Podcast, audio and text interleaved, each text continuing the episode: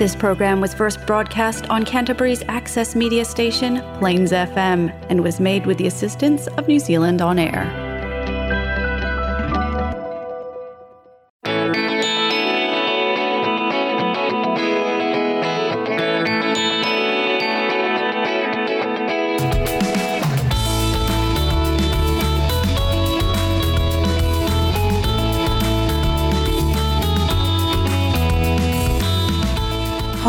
Welcome to the Alcoholics Anonymous radio show here on Plains FM 96.9. My name's Martine and I'm an alcoholic. The purpose of this show is to increase public awareness of Alcoholics Anonymous as an effective means of recovery from the disease of alcoholism. Our show has two parts. First, we talk a bit about alcoholism, what it is, and what AA can do to help, and then we'll interview a recovering alcoholic who is an active member of AA. I'm now going to ask our guest to read the AA preamble, which is read at the start of every AA meeting. Kia ora, my name is Carla. I am an alcoholic. Alcoholics Anonymous is a fellowship of men and women who share their experience, strength, and hope with each other that they may solve their common problem and help others to recover from alcoholism. The only requirement for membership is a desire to stop drinking.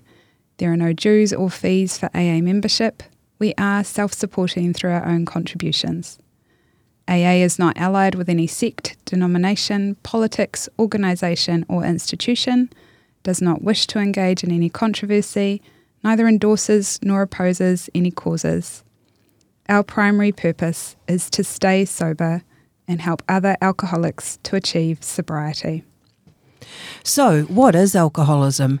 Alcoholism is a disease, not a disgrace. There's no shame in having an illness or a disease. An unusual feature of the disease is that it will do whatever it can to convince you that you do not have it. However, once it has a hold of you, the progression of symptoms is like the classic disease model, and the victim is as helpless as a sufferer of cancer. If you're an alcoholic, you're at the beginning of a long road that usually ends in one of three places prisons, institutions, or death. If you think this sounds dramatic, we can assure you that our collective experience has shown this to be true. The challenge is to convince the alcoholic to admit that they need help and become willing to seek it. Denial is a major symptom of alcoholism.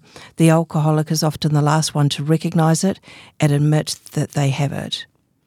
Our definition of alcoholism is that it's an allergy of the body coupled with an obsession of the mind. The allergy is the physical aspect of the disease. After having the first drink, the phenomenon of craving develops and we lose control over when we will stop drinking. The old saying is one is too many and a thousand is never enough. And yet, because of the obsession of the mind, the mental aspect of the disease, the alcoholic is compelled to keep picking up the first drink. This makes us powerless. We often hear from sober alcoholics that many doubted whether life could be fun without alcohol. Fortunately, those same people report that their lives have improved dramatically since they've become sober. The 12 step program of recovery, which is discussed at meetings and which is outlined in the Alcoholics Anonymous Big Book, is how we get sober and maintain our sobriety one day at a time. This program has a proven track record of helping otherwise hopeless alcoholics to achieve long term sobriety and recovery. It has taught us how to enjoy life sober. Okay, for anyone who has just joined us, you're listening to the Alcoholics Anonymous radio show here on Plains FM 96.9, and we're just about to interview an AA member who is going to share their experience with alcoholism. So let's meet our guest. I wonder if you'd introduce yourself and give us a quick sketch of who you are, maybe starting with your age and how long you've been sober. Kia ora, thank you. Um, my name is Carla. I am an alcoholic. Um, I came to my first meeting 10 days before my 23rd birthday, and I'm going to be 49 in January, so I've been longer in this fellowship than not. I am a mother and a wife and um, a useful member of the world. I've got a, a, beautiful career that I would never have imagined having. Um, and I'm a sister and a daughter and a friend. And um, I am very grateful for sobriety. And yeah, that's probably me. Could you could you tell us about your childhood? What was it like, and where did you grow up, and that sort of thing? Sure. Um, it was interesting. Recently, I was just reminded um, So I, I grew up in in the Waikato, but then moved overseas um, to another country, to Spain, when I was eleven.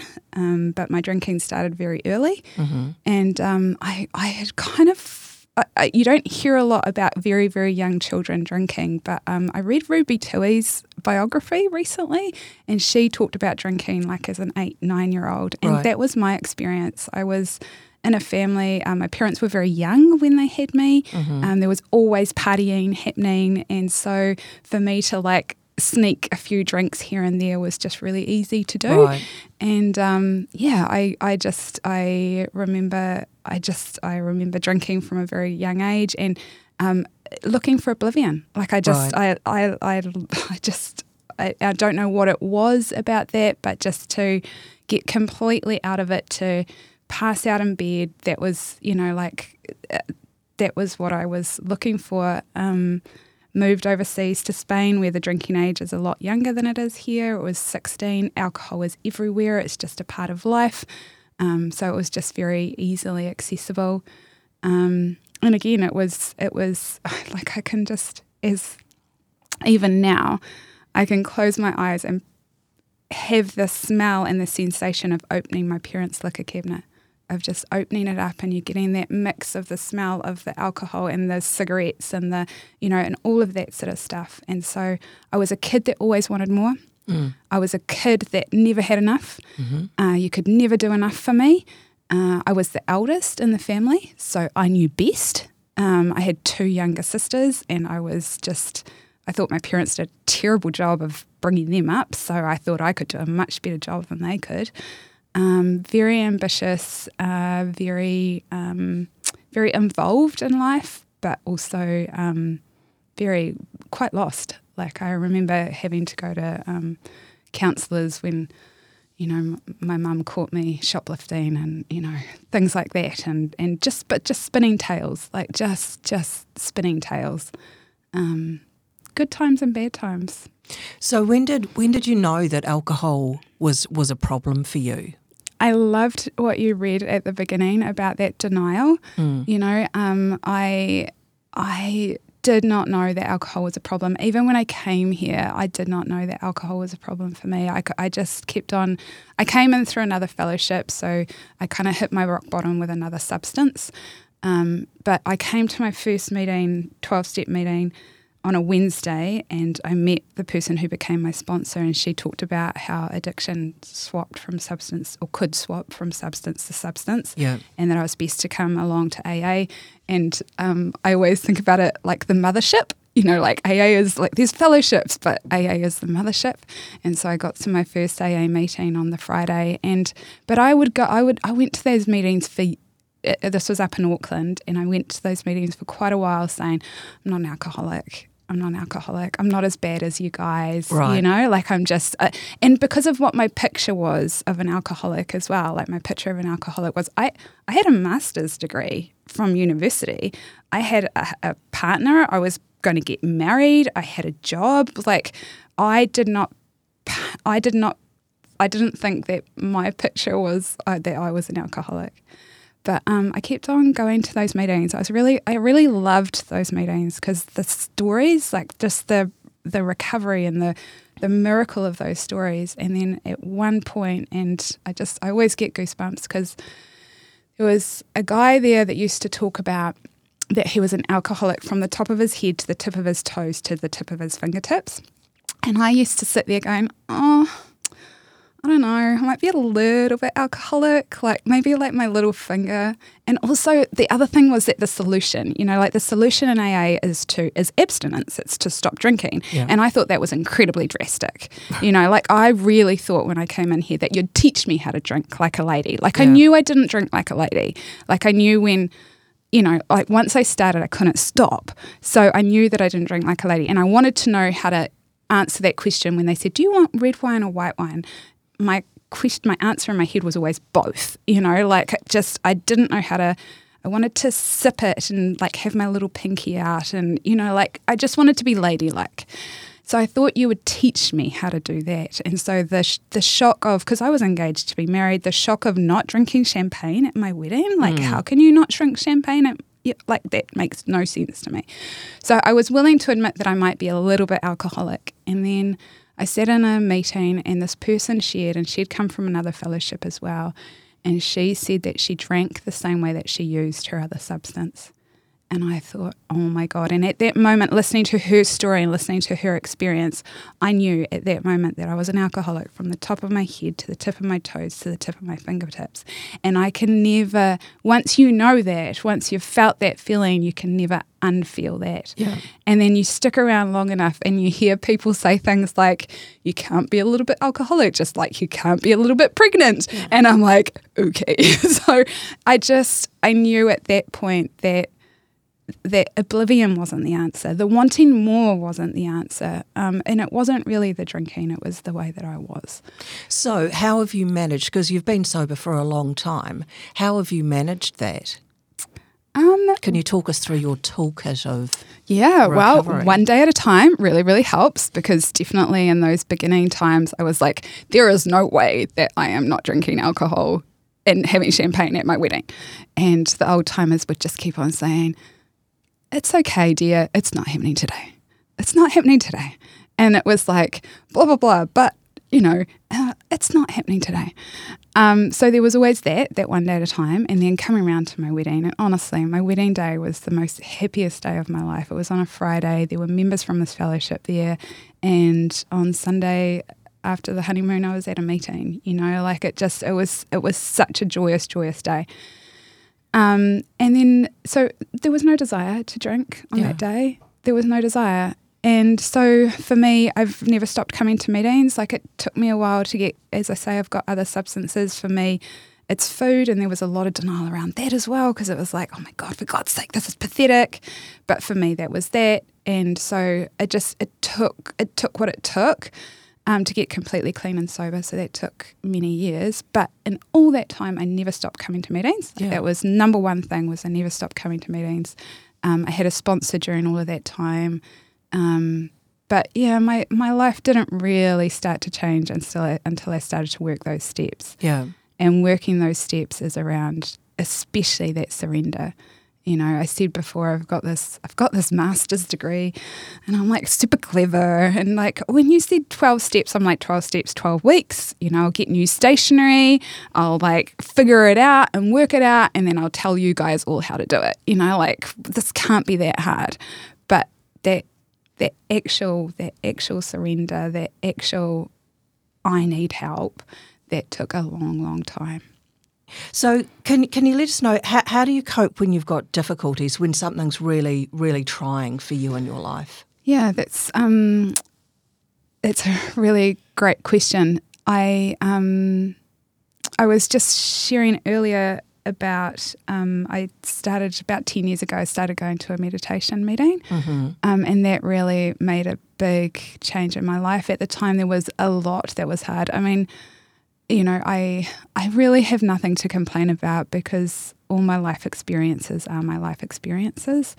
Um, but there's nothing that I have to go through by myself or alone anymore, and that's what I'm most grateful for. Is that I have these fellowship, this fellowship of people. I have my sponsor, I have other members of this fellowship that have always been there for me and and, and are always there for me.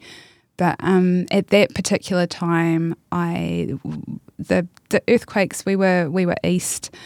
Um, our our house broke. We had liquefaction. The earthquakes were terrible. We didn't have running water or power for days, and then um, we didn't have we didn't have flushing toilets for over a year. Wow. Um, it was it was pretty chaotic, and um, we were a rebuild, but we had to deal with all of this stuff with EQC and you know all of that stuff. And then my father-in-law, who was almost more a father to me than my actual father, my husband and I um, started going out when we were seventeen. Wow. Um, and my dad left our family um, for another family quite early on. And so um, Bill was like a father to me, and he got diagnosed with um, melanoma and had, he'd been given a certain amount of time.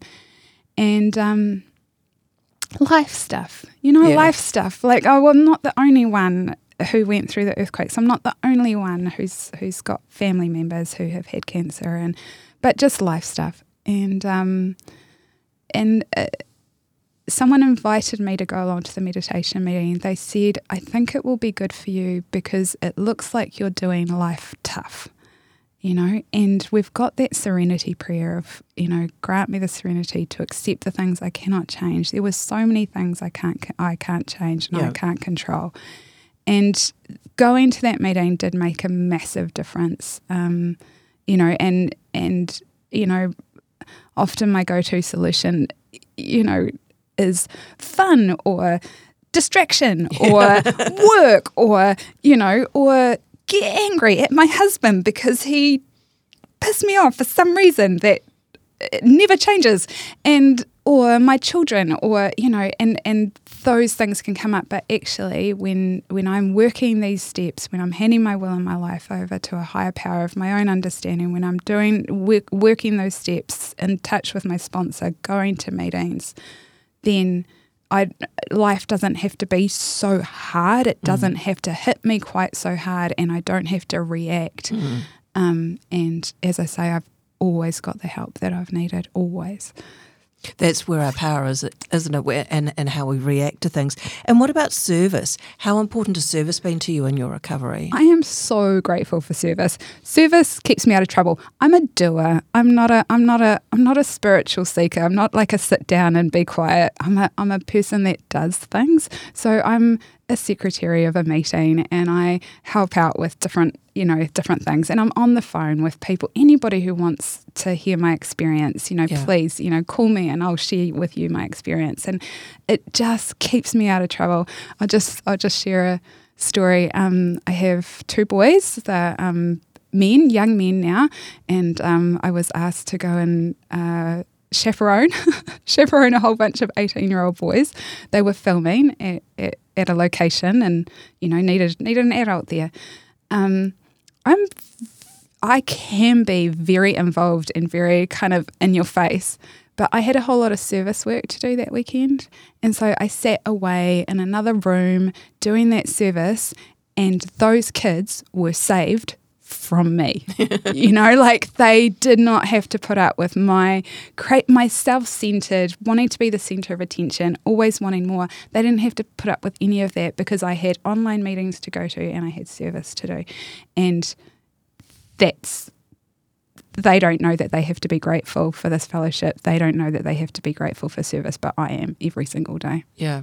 And what does your life look like now compared to, well, actually, if we could go back and say the way that your life was heading, how, how is it now compared to what you think it would look like if you continued to drink?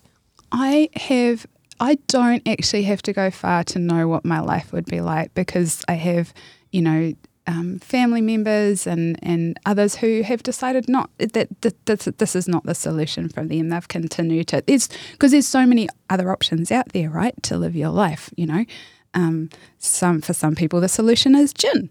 For some people the solution is ADHD medication. For some people the solution is whatever else. I am not searching anymore Yeah. for that solution. I have this way of life, and I have. Um, it talks about in the big book a design for living. Mm. Like I have this design for living, and I have absolutely no doubt that God and this fellowship has done for me what I could never do for myself, and that you know I've heard my sponsor for years and years and years said to me of myself, I am nothing.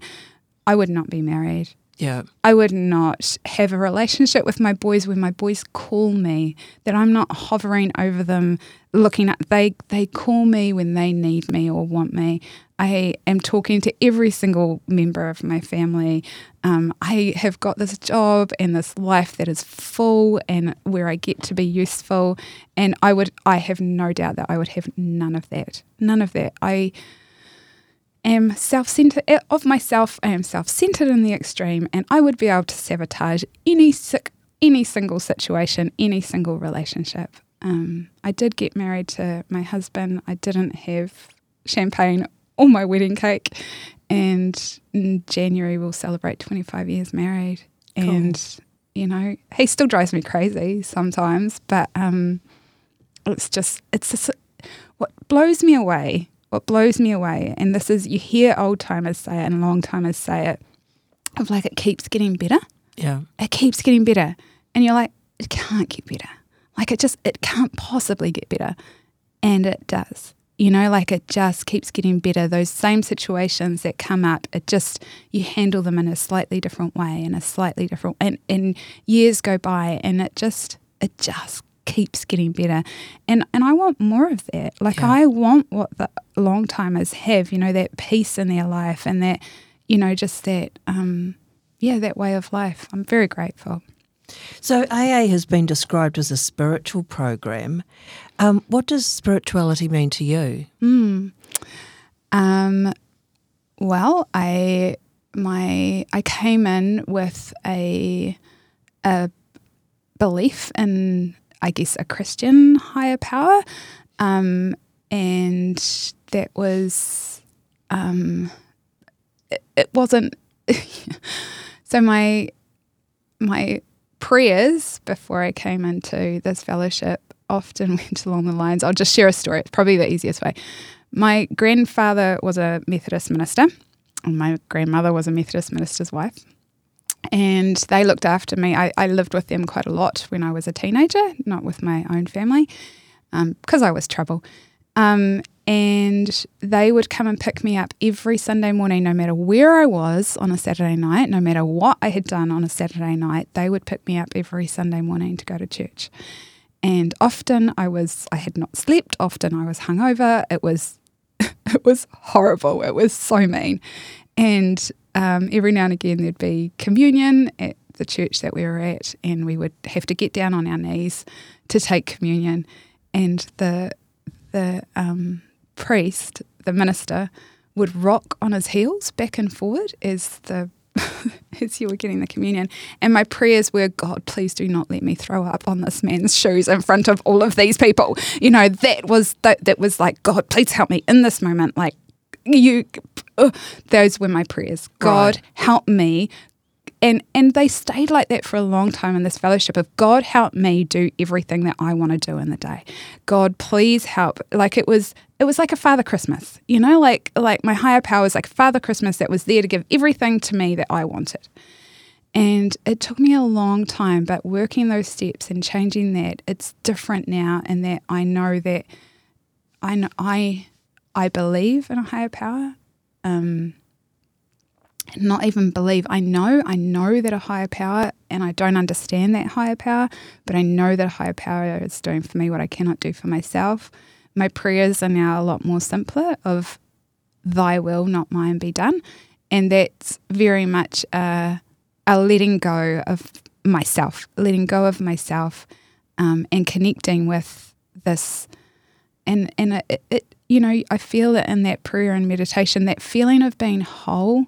I never had that feeling of being whole. I only ever had, I only ever get that feeling of being whole when I'm in a meeting, when I'm in an AA meeting, when I'm with my fellows, when yeah, I need I need to be around others to feel that feeling of wholeness, and then I don't have that emptiness. I'm not seeking to fill that emptiness, and and that knowing that all is well. I'm not alone. All is well, and all will be well. Carla, thanks so much for coming in on the show and sharing your story with us.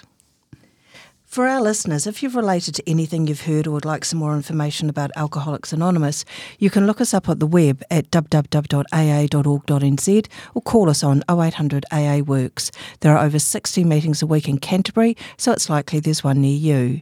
Join us next week to hear from more AA members sharing their experiences. Our show airs every Monday at 5:30 on Plains FM and repeats on Wednesday at 12:30 p.m. You can also find podcasts of our past shows on Plains FM website at plainsfm.org.nz or you can download, subscribe and listen to podcasts on iTunes and Spotify.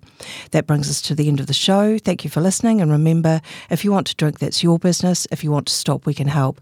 You don't have to do it alone. We will now close the show with a serenity prayer, as we do in every AA meeting. God, God, grant, me the serenity to accept the things I cannot change, courage to change the things I can, and the wisdom to know the difference. You've been listening to the Alcoholics Anonymous radio show on Plains FM 96.9.